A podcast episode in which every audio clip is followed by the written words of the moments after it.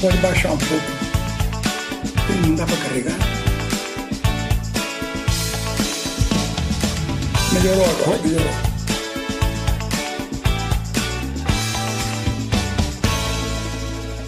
Muito boa noite, bem-vindos. Olha, foi no então bairro operário do Cambuci, em São Paulo, que nasceu o filho do escriturário José e da costureira Maria. O menino nasceu em 1928, num dia 1 de maio, sob o signo do trabalho. E olha, trabalhar e estudar ele faz até hoje, aos 92 anos de idade, todos os dias. A sua inteligência bem acima da média, o levou ao poder, que exerceu com o tipo de autoridade que só tem aquele que não é oriundo da elite. Na ditadura militar, foi o ministro mais poderoso. Quando o PT chegou ao poder, Lula não tomava decisão econômica sem ouvi-lo, sem consultá-lo. Ele é uma instituição com 70 anos de vida pública. Professor Antônio Delfim Neto, Bem-vindo, muito prazer em tê-lo aqui, professor. Muito obrigado, Bial. É uma grande alegria revê-lo. É sempre tão e muito bom obrigado por sua generosidade. Professor, eu quero saber primeiro se você está cumprindo direitinho, de uma maneira ortodoxa, a, a quarentena. Bial, eu talvez seja o mais ortodoxo dos cumpridores disso. Estou escondido no banheiro e agachado. Não põe o nariz para fora nem. De jeito nenhum. Faz 100 dias que eu estou curtindo essa tragédia. Pois é. Mas de maneira bastante razoável. Você nasceu 10 anos, apenas 10 anos depois da pandemia da espanhola, da gripe espanhola. Nas, na sua infância ainda se comentava a respeito da espanhola? Ah, eu acho que até uh, 38, quando eu tinha 10 anos, ainda eu via referências a um negócio terrível que tinha acontecido. Nunca, nunca só vinha entender do que se tratava muito depois. Mas aquilo foi uma marca de uma violência, é a mesma violência que nós temos hoje só que hoje eu acho que nós temos uma compreensão maior do que está acontecendo. Quer dizer, como você não sabia nada, deixou o Darwin funcionar direito. Expôs todo mundo. Quem tinha condições sobreviveu. Quem não tinha morreu. Quem sobreviveu ficou com, um, com a proteção e a vida continuou. Só que é. os bichinhos mudam. É, é, é uma competição entre o homem e esse bichinho. É. Professor, mesmo com todo esse saber científico que nós vemos é, sendo produzido, um esforço, uma concertação internacional de cientistas concentrados, ainda há negacionistas e negacionistas em posições de poder. Então, eu queria, a partir de uma frase famosa sua, lhe perguntar por que o mal é quase que invariavelmente feito em nome do bem? Porque, na verdade, os, o, os homens têm uma racionalidade muito duvidosa. Eles tendem a crer naquilo que eles já creem. É o caso concreto do nosso governo.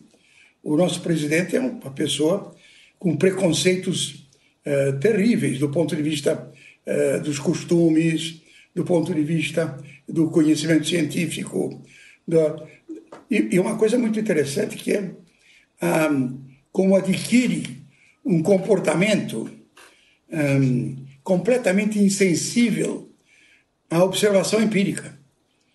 Quer dizer, não, não, a gente fica espantado porque não há evidência que possa demovê-los. Isso é uma forma de ser, é um, é um, é um sistema de preconceitos sociológicos, é, de costumes. Agora, essa questão dos costumes e da moral, qual é, como o senhor entende é, a obsessão do nosso presidente, dos pastores que o apoiam, com a questão do LGBT, por exemplo? Freud explica? Aí, aí na minha opinião, realmente é pura ignorância. E a ignorância, a coisa mais elementar, talvez seja da ciência na qual você toda a sua dúvida se dissolve uh, no laboratório. Quer dizer, na verdade, para sexo não existe 0 ou 1. Um. Para sexo existem todos os números reais entre 0 e 1. Um. Isso é mais é um infinito. De forma que essa ideia de que eh, ou é zero ou é um é a coisa mais mentirosa do mundo. Quando você decide que sabe qual é o número, você já está praticando uma heresia. E do ponto de vista moral, um pecado. Não é um pecado religioso, é o pecado de negar a evidência. Professor, uma vez você me disse que a história do Brasil sempre foi e continua sendo escrita por acidentes. Talvez o maior acidente que mudou a história do Brasil foi a morte do Tancredo. Eu não tenho dúvida, Bial, ele teria, o Brasil teria mudado o seu curso. E hoje nós seríamos alguma coisa parecida com um país desenvolvido. Outro ponto importante, acidente, o regime autoritário eliminou do Brasil o papel dos militares. Quando o presidente Castelo Branco pôs em ordem o, o, o, as Forças Armadas regulares. Acabou com o Marechalato. Acabou com o Marechalato. Ninguém mais fica lá para fazer grupinho. Terminou o lote, terminou uh, todo, toda aquela gente que nós conhecemos, uh, que podia fazer grupo. O tenentismo acabou com tudo aquilo. Ou seja, as Forças Armadas brasileiras hoje são instituições do Estado.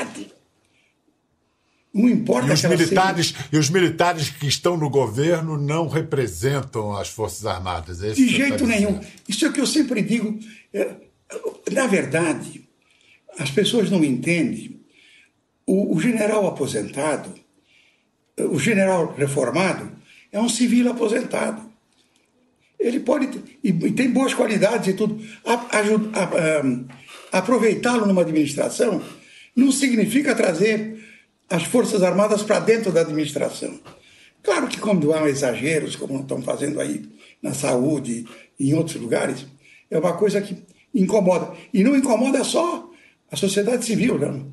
Incomoda, na verdade, as Forças Armadas profissionais. Porque Tanto existe... que o tanto que o silêncio do general Pujol, comandante do Exército, é a declaração mais eloquente disso que o senhor está dizendo. Mas eu acho eles todos têm essa consciência, mesmo os que estão no governo, os que estão no governo, agora não tem mais acho que nenhum uh, do Adativa, a não ser talvez Pazuello. Pazuello. Pazuello. Mas eles têm a consciência de que eles são, na verdade, servidores civis ainda que tenham tido formação militar. Não é muito diferente de todo o resto. Presta atenção. Quem, na verdade, constituiu o governo do Sarney? Os amigos do Sarney. Não foram os inimigos do Sarney. Tá certo? Depois, com a eleição. Fernando Henrique, por exemplo. Você pega o Collor, o Collor. primeiro eleito. Quem constituiu o governo do Collor? Os íntimos do Collor. E até os parentes, quer dizer, tudo. Ou seja, do Fernando Henrique. Eram os intelectuais da USP. Do Lula. do Lula, do Lula, o pessoal do sindicato.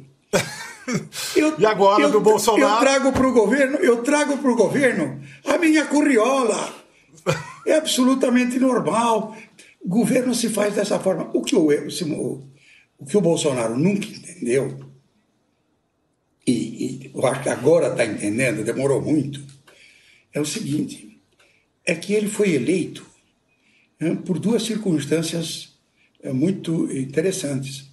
Foi a descoberta de um incesto entre um pedaço do governo, um pedaço do governo, e os empreiteiros, que terminou num escândalo, que é outro acidente importante, que é a Lava Jato, que produz uma mudança na direção da história. Ela teve, ela teve coisas formidáveis, ainda que tenha tido exageros aqui ou ali. Uma coisa é segura: aquilo foi um momento em que mudou a inflexão da história.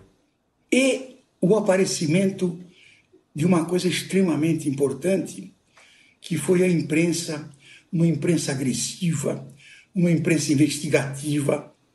Ele não entendeu que nós fizemos um grande progresso no controle interno. Quando ele ganhou a eleição, ele ganhou a eleição por dois motivos. Um, por causa desse que não foi no limite. A Lava Jato mostrou uma corrupção brutal, você conseguiu construir uma ideia de um antipetismo extremamente é, forte. E, e, na minha opinião, a facada foi decisiva. Olha o acidente facada, aí. Esse é outro acidente. Facada foi decisiva pelo seguinte: primeiro, ele jamais teria qualquer apoio na imprensa. Não resistiria aos debates. Quando ele recebeu a facada, hum, ele foi para o hospital e as, todas as televisões e a imprensa inteira ficou durante 36 dias ou 40, 24 horas por dia, sabendo o que é estava acontecendo com o Bolsonaro, desenvolvendo uma uh, simpatia, uma empatia com aquele senhor que produziu o resultado que nós vimos. Mas aí ele não entendeu o que aconteceu com ele. Ele se elegeu com 57 milhões de votos, uma eleição, uma, uma vitória brilhante. Mas, Bial, era apenas 39% dos que foram votar e podiam votar. Ou seja, ele nunca teve maioria. E pior, o seu partido não conseguiu eleger nem 10% do Congresso. Portanto, o que é que se faz? O que é que se faz numa república democrática, pluripartidária? Quem não consegue o poder absoluto, a maioria, volta à Câmara, é o que ele devia ter feito em novembro de 2018, quando ganhou a eleição. Conversar com os partidos mais próximos a ele, construir um programa comum aquilo que ele queria e o que o Brasil precisa, e dividia o poder com eles republicanamente. Agora, agora ele parece estar tentando isso, mas talvez seja tarde, né? Ele está tratando, ele está tentando isso 18 meses depois do que devia ter feito, com grandes dificuldades. Mas eu acho que é bom. Ficou claro agora que é impossível administrar o Brasil por aquela ideia de ser. Porque ele, ele chegou com uma ideia inteiramente absurda. Ele e a Casa Civil, primeira Casa Civil dele, que foi a pior Casa Civil da história do Brasil, que inventou a política como a não política. Ou seja, a nova política era a negação da política. Então, e, e levou 18 meses apanhando para começar a entender. Hoje, infelizmente, eu acho que está tá havendo uma mudança muito radical, Bial. Eu acho que ele começou realmente a introjetar a ideia de que ele não pode brigar com ele mesmo.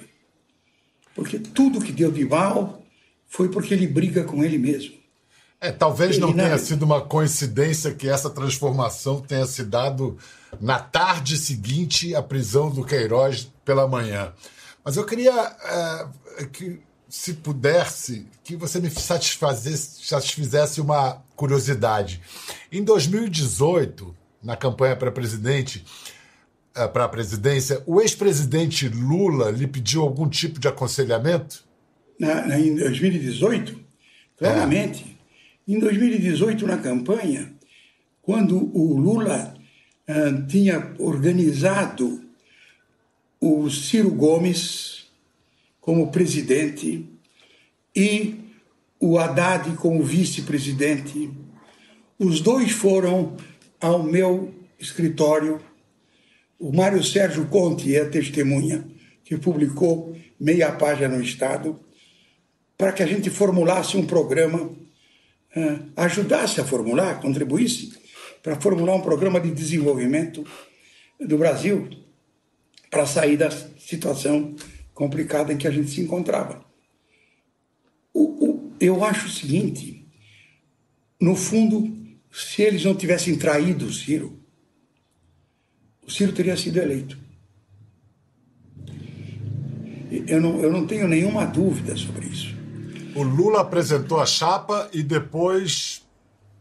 Não, o que eu acho é o seguinte: no, no, final, a, o, o PT não teve a grandeza de ser o segundo na chapa. Eu acho que no fim ficou uma espécie de uh, dificuldade de dizer: bom, mas se eu entrego para o Ciro o poder, eu nunca mais volto para o poder, eu não estarei mais. Então, sabe Deus como é que funciona a cabeça das pessoas. Mas seguramente, em 2018, o papel do PT também foi decisivo para a eleição do Bolsonaro. Por quê? Porque o PT era o tumor de fixação contra o qual o Bolsonaro se atacava. Atacar o Ciro seria muito mais difícil e teria muito menor credibilidade. Porque o Ciro estava, passou incólume pela Lava Jato. Vamos falar do, do, do, atual ocupante da cadeira, que, onde não houve ministro mais poderoso do que o senhor. O ministro Paulo Guedes.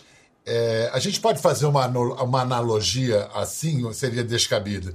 Delfim está para a ditadura, assim como Guedes está para Bolsonaro?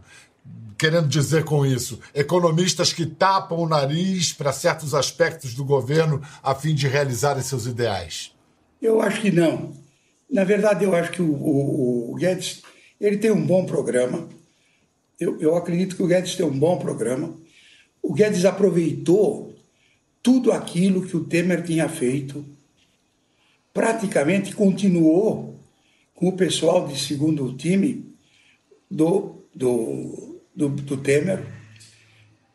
O primeiro ano, 2019, caminhou bastante bem você cresceu menos do que a gente imaginaria, mas também o que é importante dizer, é que no, no início de 2020, se você pegar toda um, a situação em dezembro de 2019 e janeiro de 2020, havia uma dúvida dizendo que nós já estamos crescendo. Começou a crescer com o Temer. Então, mas estamos crescendo pouco, crescemos 1,1. Talvez possamos crescer um pouco mais. Mas era inegável que você já tinha caminhado para reduzir o déficit um, primário, você já tinha caminhado para reduzir a taxa de juros. A, a, a revolução que houve no governo Temer ainda não foi apreciada. Nós estávamos no caminho correto.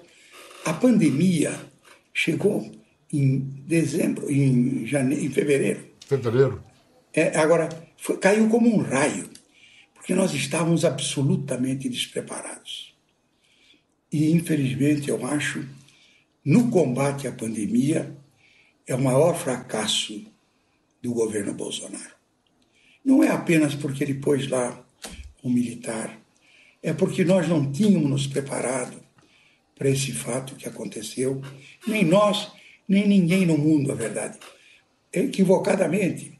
Porque, Bial, eu já lhe disse, nós já dissemos, essas pandemias, elas são aleatórias, mas acontecem.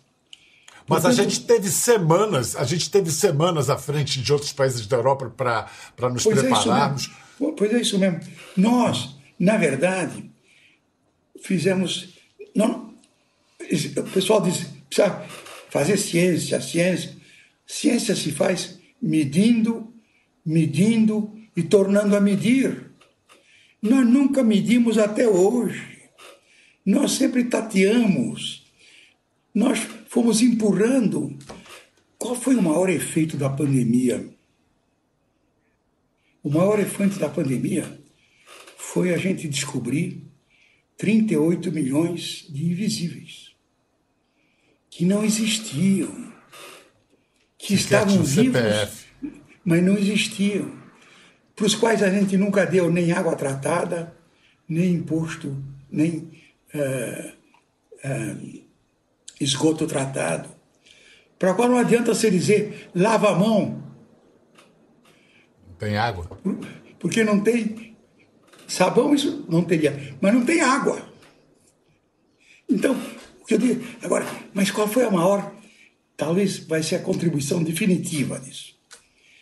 É que essa gente percebeu que, no fundo, a Constituição de 88 as impondera pelo voto para impor a sua vontade.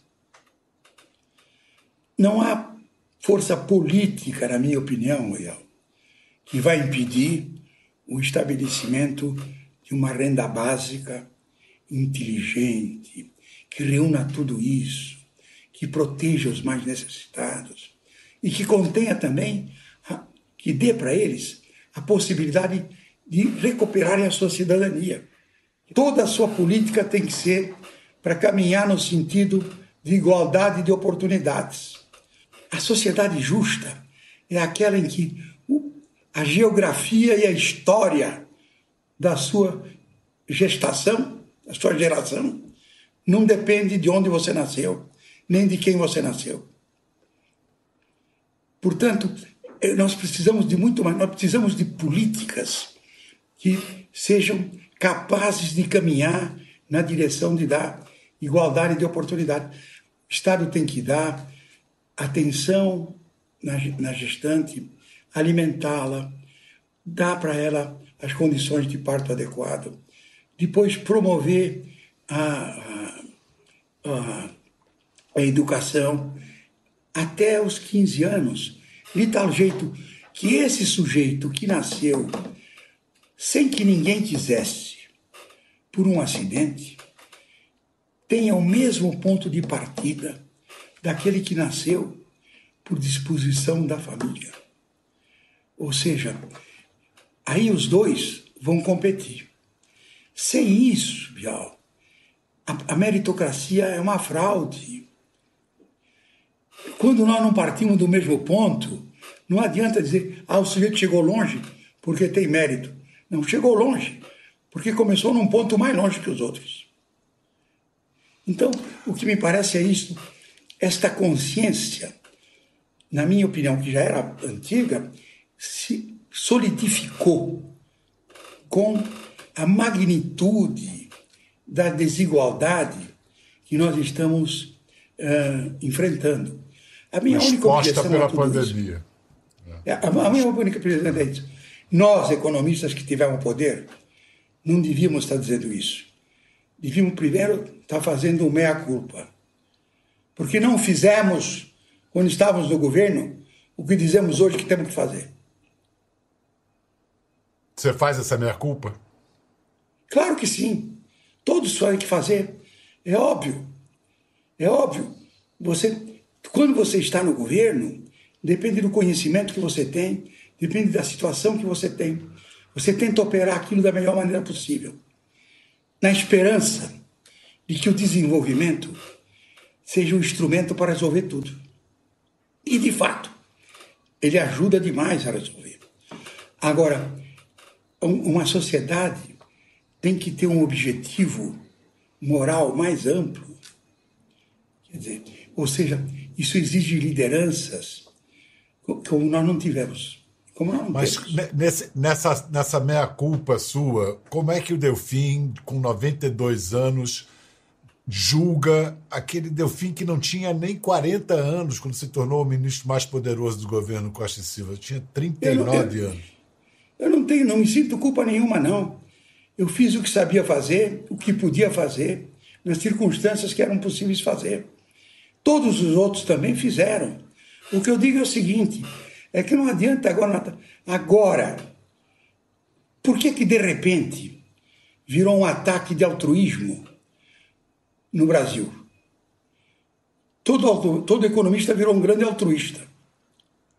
Ou seja, inclusive todo mundo só fala em fazer uma Bolsa Família eh, de proporções extraordinárias, em que ninguém vai precisar nem trabalhar nem nada.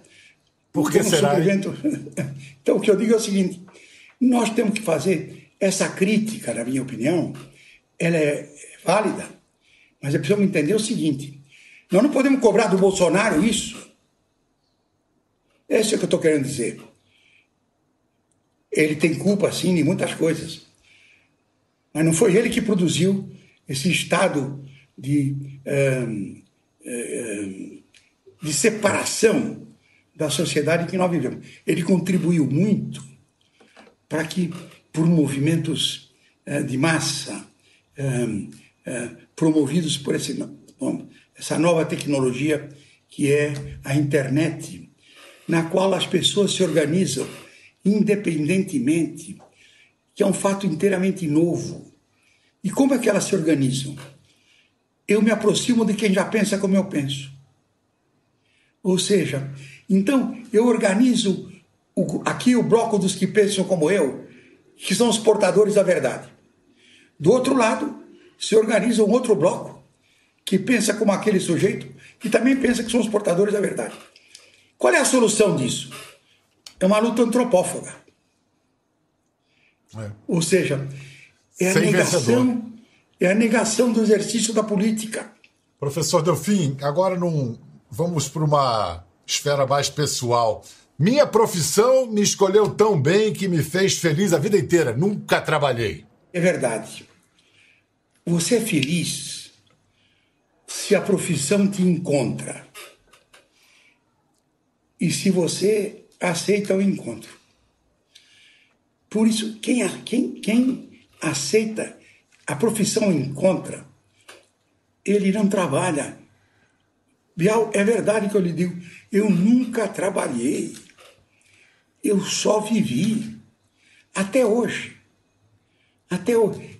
Como eu, nestes 100 dias, me basto a mim mesmo com os meus livros. Que livros é que, que você anda lendo? Ficção, ah, não leio, ficção? Ah, hoje, hoje, não, hoje eu só leio. Estou velho para ler teoria. Né? Eu leio história do pensamento econômico. Hoje é a coisa que eu mais gosto. São quase romances descrevendo o que os grandes economistas fizeram. Vou fazer então duas perguntas e vou para um rápido comercial e na volta você me responde. Uma é nessa série de porquês. Por que o mercado precisa de Estado? Segunda, um liberal conservador é uma contradição entre termos? Professor, a minha. Vou fazer primeiro. Por que o Estado. Por que o mercado precisa de Estado? O mercado o homem descobriu, desde os primórdios, lá do, do como eu disse, em que ele começou a se urbanizar há 10 mil anos, em que existia uma divisão de trabalho. Eu produzia galinha, você produzia sapato. Nós nos reuníamos uma vez por semana numa praça, eu com as minhas galinhas, você com seus sapatos, o outro sujeito com o tecido, o outro com a abóbora que ele tinha produzido. Lá nós trocávamos eu te dou uma galinha por um par de sapatos. Você dizia, não. Eu quero duas galinhas, porque o par de sapatos são dois sapatos. Então, fixávamos a relação de preços. O cara da abóbora vinha e dizia, olha, eu quero uma galinha. Eu tenho que me dar tanto de abóbora. Ou seja, se estabeleceu uma relação de preços. Mas qual era a coisa mais importante para que esse mercado pudesse funcionar. Era ter um cara parrudo que controlava tudo. Se o cara que produzia galinha queria fazer uma coisa, tomavam socos. Se esse tentava cara roubar, esse é a origem do Estado. Esse parrudão aí. O, mer o mercado não existe sem, um, sem um Estado forte, constitucionalmente controlado. Constitucionalmente forte para controlar o quê? Para controlar o próprio mercado. E quem controla o Estado? Quem controla o Estado é a sociedade. E a Constituição, aquela chegou por consenso. Você imagina um sujeito no Neolítico, lá na, quando eu estava pensando. A vida dele estava em risco permanente. Não era só porque ele pudesse morrer por um bicho, porque o cara mais forte podia matá-lo para ficar com a mulher dele. Então, o que é o Estado? É quando todos se reúnem e entregam um pedaço da liberdade para uma instituição. Diz: ó, você tem o monopólio da força. E vai obrigar que todos nós obedeçamos. E o teu papel qual é? Dar segurança para a minha vida. Esta contradição é até hoje vigente. O Estado é a solução desse problema difícil de equilibrar a liberdade com a segurança.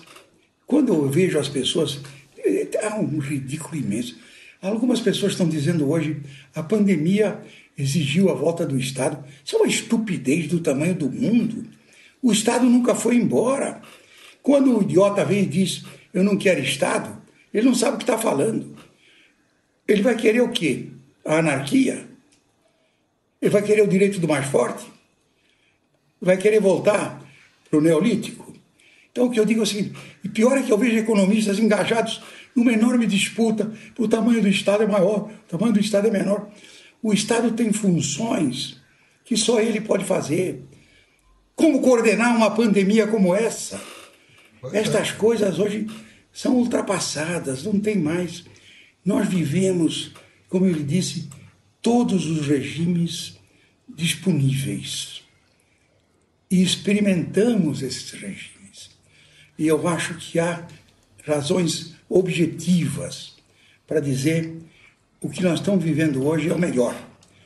Temos problemas gravíssimos, temos problemas que podíamos ter atacado há muito mais tempo, mas não vamos jogar fora a criança com a água do banho. O Brasil não corre nenhum risco de ter um retrocesso. Não há, mesmo porque eu fico muito espantado quando vejo as pessoas tentarem juntar isso a 64.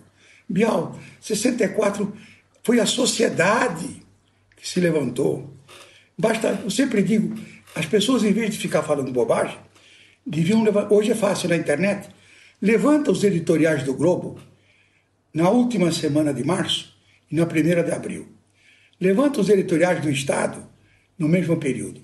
Do Correio da Manhã, Jornal do Brasil, da Folha de São Paulo. E veja o que, que eles diziam.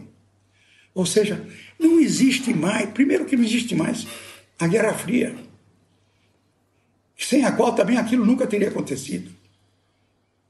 Então o que eu disse é o seguinte: nós temos que ficar tranquilos, nós não estamos correndo risco de, de, de perder a nossa democracia, pelo contrário, nós estamos tendo condições de aperfeiçoar as instituições e devemos fazê-lo. Também não fica preocupado com o que o Bolsonaro quer. Ele pode querer muito, mas não pode tudo. Hoje é, é comum nesse governo o, o, aqueles que se dizem. Paulo Guedes nem declara isso com todas as letras, mas muitos se dizem: eu sou um liberal na economia e um conservador nos costumes. Esse bicho existe ou é um ornitorrinco? É, não, é possivelmente é, você pode, obviamente, ser liberal em economia e conservador nos costumes. Não há nenhuma necessidade eh, de você se comportar mal dos dois lados. Muito obrigado, professor. Muito obrigado a você, Bial. Muito obrigado a você pela sua generosidade. Muito obrigado, Imagina, realmente. Generosidade é sua e essa casa aqui, olha, é sua. Sempre que quiser, pode voltar que a gente te recebe de braços abertos. Estarei sempre à tua disposição. Muito obrigado. Esse foi o professor Antônio Delfim Neto. Um abraço, gente. Até a próxima.